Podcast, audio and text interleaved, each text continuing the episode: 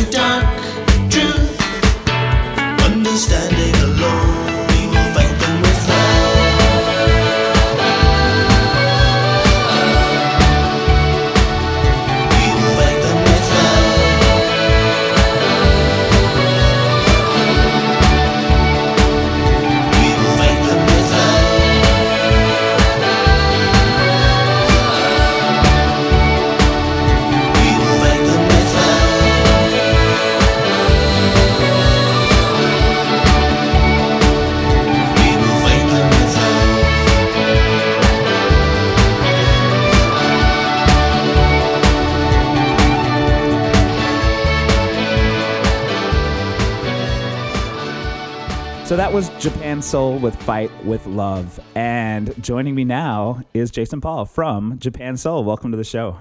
Hi, Michael. Thanks for having me. Sure. And we may be hearing a baby in the background, which I'm Yeah, there's, a hoping. little, like- there's a little playtime going on behind me. uh, I cannot remember the baby's name. Julian. Julian. Hey, Julian. So, Julian is joining us today. So, uh, this is our second attempt at this interview because of my uh, procrastination slash computer issues. But um, I'm kind of happy that we're doing it again because I've had time to really listen to the album and I'm totally more connected with it. So, yay. Cool. So, let's talk a bit, little bit about Fight with Love since we just heard that song. You want to, like, got anything to throw out there about what it's about, like, process, anything you want to share? um, I guess something interesting about that is that uh, I used to play in a li- in Kent Odessa's live band, so the soaring vocals in the chorus are, are actually Kent Odessa, who's who's got a new EP coming out, which is really great. Actually, he let me hear it. Um, but you know, so a little crossover action there. Oh, cool. Yeah. I don't know. Do I know Kent Odessa? I don't know. You, you should you should check it. I think you would really like it actually. Okay. It's like uh, really funky dance music. It's and very you know kind of really electronic, but it, it's like music that's it's really made to make you dance. Probably even more so than ours. Oh, cool. I'll check it out. Um, I just made myself a note. yeah. Uh, speaking of dance, speaking of dancing, there's so many like great, like sort of 80s feeling references in your music that are like thrown together in like a fresher way. That I, I hate throwing like those influence things out because every now and then people talk, will like mention something that my music makes them think of, and it they off sometimes make me cringe. So I'm always afraid to make somebody cringe. Yeah, that's funny because like I've learned I've learned some new music. I've like I've actually checked out new music be- that I didn't really listen to because people are like, "This sounds like China Crisis." I'm like, I don't know China Crisis, but apparently I sound like them. You know, yeah, I'll check it out. Uh, But- there, was there was another band I can't remember, but that that was another band I was like, oh, I wasn't that crazy about that. That we that you think we sound like this other band? would. Uh, boo.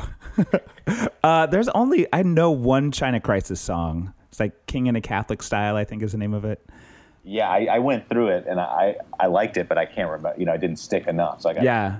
keep going through it until I love it. Probably. There's that like that sexy sound you guys get sexy. Uh with Yeah. like there's a certain there's a way it's recorded and just sort of a the like the way the lines are written that like is maybe some like Duran Duranish slash early Japan, just like that. Something about that sax is like bringing that stuff back to me. Did that play into your like? I mean, I I'm a big Japan fan.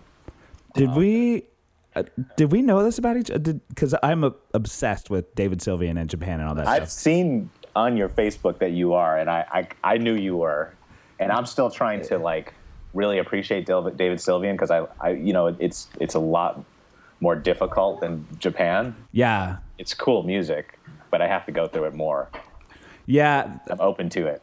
Especially his newer stuff is really like whoa. yeah, yeah, I'm, I'm I'm looking forward to it. It's it really is like. It's almost. I, would, I don't know if it's demanding, but it's like you, you you have to stop what you're doing and you know make a decision when you're listening. That's a really good way to to put it.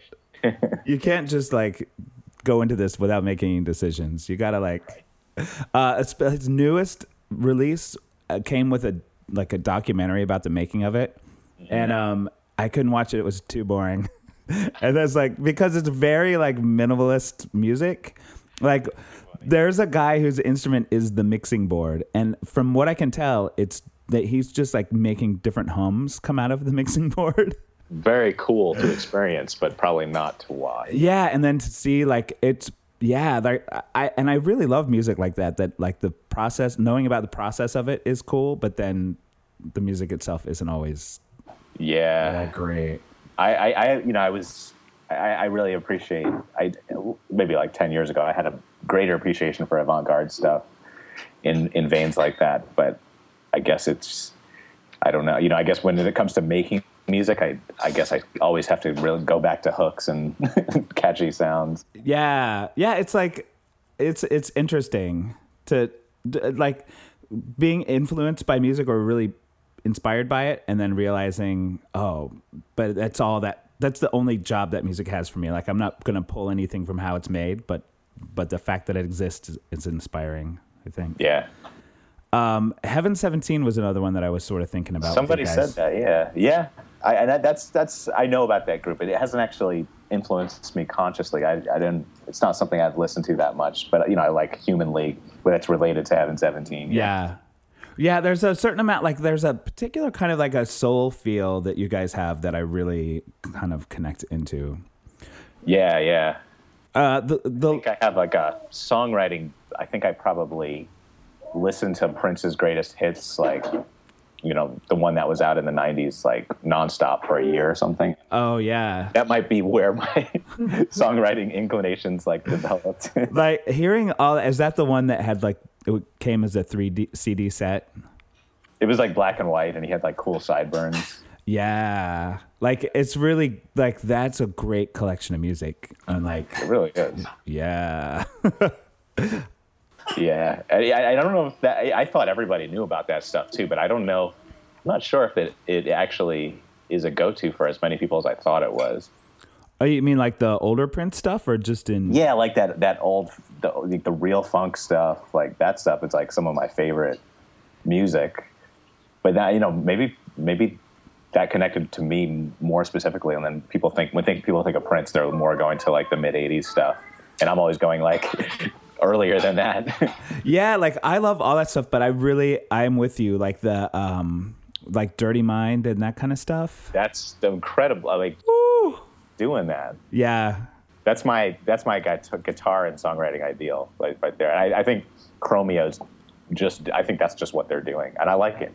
But it just to me, it sounds exactly like that. Yeah. Wait, who what band is that? Chromeo. I don't even know Chromeo. I'm learning things from you today. Oh yeah, check it if you like that early Prince stuff. And they just came out with a good re- a new record. Um, you know, they're a electro funk, more, I guess, more bright than we are. I don't know if we could even be put in the same category as Chromeo. We don't. We haven't gotten to vocoders. I love that. It sounds like there's a yet there. We're open to everything. Yeah. Uh, so you guys are playing live now, right? There's been one show that I missed, but there's another one coming up, right? Yeah, the the the, one, the first show was almost like a trial show. We didn't actually have it was me and Dave Lip and Roz, um, who has isn't going to continue as in the live band because he, he's going into being a producer. So we've reformed the band, you know, with um, Tyler Graham and uh, Matt McMurray. Um, and and so like like the, the the show on June twentieth at the bitter end, ten p.m. is um that's like really the first show. I love it. I'm really looking forward to it. And it wasn't until uh, I saw maybe an Instagram picture or something. I was like, wait a minute, that's Tyler. He's our drummer. he he was that he was he, he signed up for it. uh, he plays so many with like. Is this like his third band or fourth? oh man, I don't. I'm afraid to think of how many bands he's in. but but the, the thing about it is he's like in tip top shape. Like he can. He's he's in, you know like I guess it's like exercise playing music, and he's just he can he can just do it because he's doing it all the time. Yeah, yeah. He's really great. He's fun to work with too, right? Yeah, he's really fun. Yay, Tyler Graham. So Tyler Graham, for those like, because I don't think I've I podcast so irregularly. I don't know if I've even mentioned I'm in a band called Attack Wave, and uh, Tyler is also our drummer. So there's a little backstory for the gentle listeners. Uh, so you're psyched about the show. It's so it's going to be three of you. It's gonna be four of us. We have uh, Matt Matt McMurray on the uh, synthesizers, and he's playing like three or four synthesizers. Oh, cool. That Dave and I are fun. sharing a synthesizer, and, and uh, he's playing saxophone and bass, and I'm playing guitar and bass while singing. It, it- it's crazy. We're playing a lot of stuff. Uh, I'm super excited. Yay! And that's at the bitter end on June 20th. June 20th, Friday night, 10 p.m. Cool. I'm making myself a note just so I can put all this stuff in the show notes, which you can find at mikeypod.com. P.S. If you're listening. Um, let's talk about. Um, uh, I forgot what song we're gonna play next. Uh, oh, hey, yeah, hey, Sure. yeah. Uh, tell me a story. Hey, yeah, hey. Um, I guess that song I guess that was sort of written early on. When, you know, we I guess we we wrote Plastic Utopia first, just to sort of ease back in. I hadn't really been doing music in a while, so that's sort of it's almost like a stream of consciousness song. And I guess I think I guess Hey Yeah Hey got written next, and it's still in that stream of consciousness process of like just sort of kind of put it together in my computer. I think I started the song actually on my iPhone. Like I I hummed it. I a melody came to me. I hummed it, and then I, I went into like this this almost like Cubase type software and just programmed in some music, which made it to the final recording. Actually, Oh, cool. a lot of those synth, synth sounds are from the iPhone. Whoa, wait a minute. I thought I was imagining this to be maybe something a vi- like a just an audio. Uh, what do they call it? One of those little audio note type things. But did you record it into like a like some kind of recording software on your Yeah, phone? yeah, yeah. Like I, you know, I do a lot of I I did do a lot of MIDI sequencing, so I'm I, I'm not a great keyboard player, but I'm I can really I can really get down with that uh, MIDI those MIDI rectangles. yeah, I can I can go, I can go with the grid. Yeah. Uh, so, it's, uh, what what app was it on your phone? Like, I hope this doesn't get too geeky for people. no, uh, let me. It's uh, app is I'm gonna ha- I, I I'm gonna have to pull it up because I can't remember. Uh, it's called Nano Studio that I, I sequenced a lot of the music in. Whoa, I'm so excited. Like this kind of thing blows my mind. So you sequenced a bunch of this stuff, and then did you like import it into Cubase or whatever software you're using? Yeah, I, I use Ableton to do all all my all my demos and stuff. So then I just I imported stems into that, and I finished the song. You know, that, the piano part sort of came from me playing the piano, you know, in, in Ableton, and then changing the key because I, I do a lot of key modulating to find the sweet spot in, in vocally because I'm I don't consider myself to be like a fabulous singer. But I, I, I tried I tried my best to, to get there, but you got to find the key to do that. Oh yeah, yeah. I mean, any singer would have to do that though. Yeah, Uh, that's cool. And yay, Ableton also, but we knew that about each other. Yeah. So I've been using Ableton uh, for well, uh, 14 years. Oh wow, that's like, yeah. I'm just I'm a relative newbie. I think maybe two or three years I've been using it.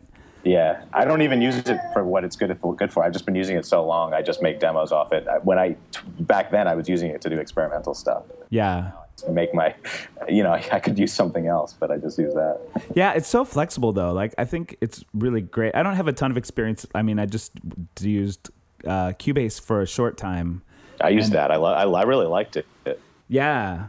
Do you uh, do you do all of the recording in Ableton, or did you do some like? Uh, So yeah, the, the process, yeah, it kind of sort of evolved. So I, I would do the rough demos early on. I was doing the rough demos myself, but you know, as the, as Dave and you know Dave and Roz sort of became as they became collaborators, we the process kind of changed. So we started layering up. Sometimes in Ableton we got together, um, but then I would output stems for some of the album we mixed with uh, an engineer named Craig Levy. So he would go into he actually uses Cubase. So we mixed a lot of the final songs in Cubase. But Roz also produced about four of the songs on the album. He he got into Reason, like I guess Reason got um, they they got audio, I guess, and so, so a lot of the songs were mixed in Reason. ah.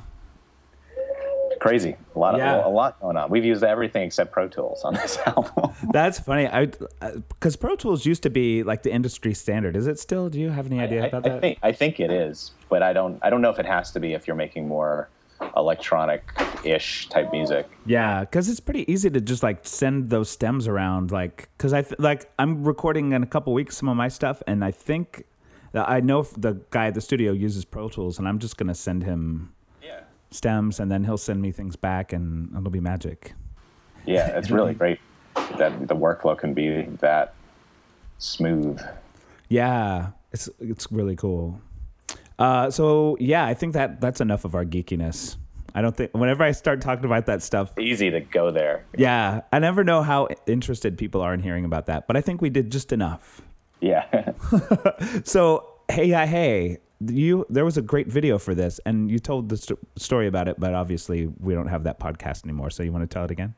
Oh yeah, I mean, I guess lyr- lyrically, it's more about traveling. I, I had uh, my my now wife, like we spent a, year traveling, and you know, the song was sort of recollections of that experience. but as the album came together, the, conceptually, it, it sort of became more about this plastic utopia alternate reality thing. So the video director kind of tapped into that idea, and um, he was in Paris, and he um, sort of made a kind of uh, critique of surveillance um, in his video, and he he made these like crazy 3D drones and got these people to run around Paris, and he filmed them, and Yeah, it looks so great. yeah. And those the the especially the guy in the video like could not look any like cooler. Do you know what I mean? Like something about him like that guy's cool. He's just cool. No, and it's not anybody in the band. I- Yeah. I, I wish. You guys look cool too. Uh, so I think we should wrap it up. I think that's a perfect, nice little like story. Where can we find you guys? Uh, you can find our, our website's japansoul.me. Um, you just look, Google Japan Soul. Uh, you know, face, Facebook is JPNSL. Twitter is also JPNSL. Um, yeah, Bandcamp. You know, buy music, love artists on Bandcamp, or if you like uh, iTunes. Yeah, Bandcamp is like the best place to buy it. Is that how? Is that your thought too? I, th- I think so because you get a connection to actually who bought it. So that's Yeah. kind of you can send a thank you, like because you know in this day and age, not that too many people are buying our music. Well, it, it seems to get streamed a bit, which is nice. Um, but you don't know who that is. Yeah. Yeah, so So when people actually buy it, which uh, I I highly recommend you buy music from the artists you like, just to throw that out there. But you get like a bigger cut of the the sale, and you can see who did it. Yeah.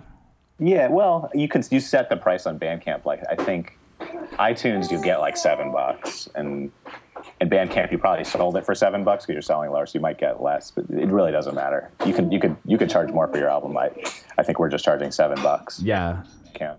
Yeah.